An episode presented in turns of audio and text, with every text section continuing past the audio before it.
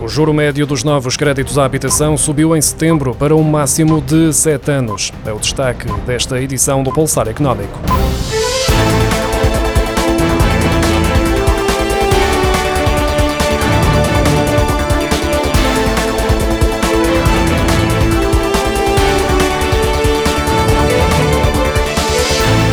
A taxa de juro média dos novos créditos à habitação aumentou em setembro para 2,23%, depois dos 2,1% registados em agosto, tratando-se do valor mais elevado desde outubro de 2015, de acordo com os dados divulgados esta quinta-feira pelo Banco de Portugal.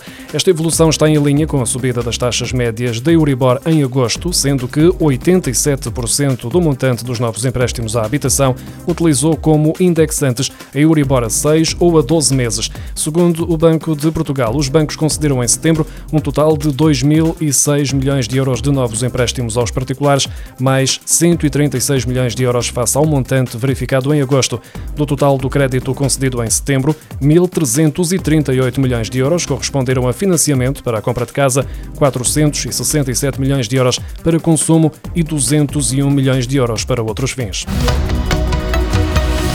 O Governo aprovou um diploma esta quinta-feira que vai criar algumas condições para renegociação do crédito à habitação, tendo em conta a subida das taxas de juro indexadas à Euribor. De acordo com o diploma, da negociação do crédito poderá resultar um alargamento do prazo de pagamento, uma consolidação do crédito, a passagem para outro banco ou a redução da taxa de juro durante um determinado período de tempo. Em qualquer destas possibilidades, há uma condição que existirá sempre, mais concretamente a impossibilidade de haver aumento da taxa de juro. A a negociação do crédito pode ser acionada sempre que existir um agravamento da taxa de esforço de 5 pontos percentuais ou caso seja atingida uma taxa de esforço de 36%. O Banco Central Europeu está focado na redução da inflação para 2% a médio prazo e já fez saber que utilizará todos os instrumentos que tiver ao alcance para o conseguir. Na Letónia, a presidente do BCE, Christine Lagarde, advertiu esta quinta-feira que uma recessão moderada no final do ano de 2023 não será suficiente para conter a inflação e disse que qualquer estímulo fiscal dos governos deve ser temporário, direcionado e adaptado a setores vulneráveis selecionados da economia.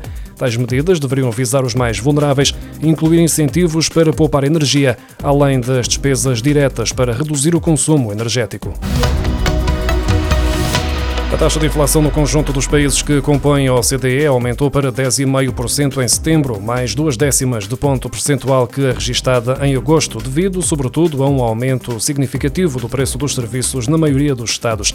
No comunicado divulgado esta quinta-feira, a Organização para a Cooperação e o Desenvolvimento Económico explica que a inflação em setembro foi de pelo menos 10% em 19 dos 38 países membros. Os valores mais elevados foram registados na Turquia, com 83,5%, e nas três repúblicas bálticas: Lituânia com 24,1%, Estónia com 23,6% e Letônia com 22,2%.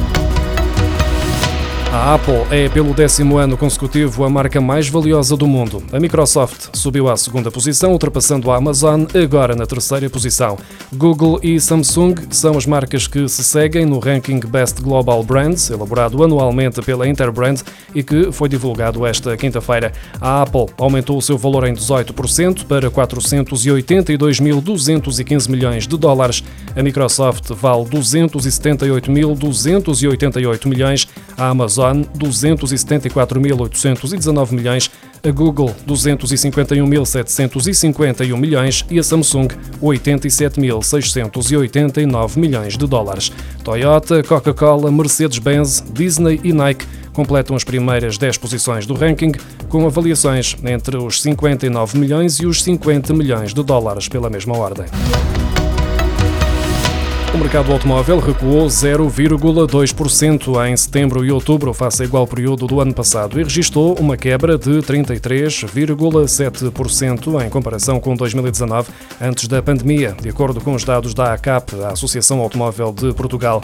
Nos primeiros 10 meses do ano foram colocados em circulação 149.652 veículos novos. Só em outubro foram registados 14.848 automóveis, menos 22% face ao igual mês de 2019 e mais 10,6% em comparação com outubro de 2021. No mesmo período em análise, 10,8% dos veículos de passageiros novos que foram vendidos são elétricos. A Europa corre o risco de ter falta de gás no inverno de 2023-2024. O alerta foi divulgado esta quinta-feira pela Agência Internacional de Energia, que apela aos governos para agirem imediatamente e para que criem mecanismos de redução da procura.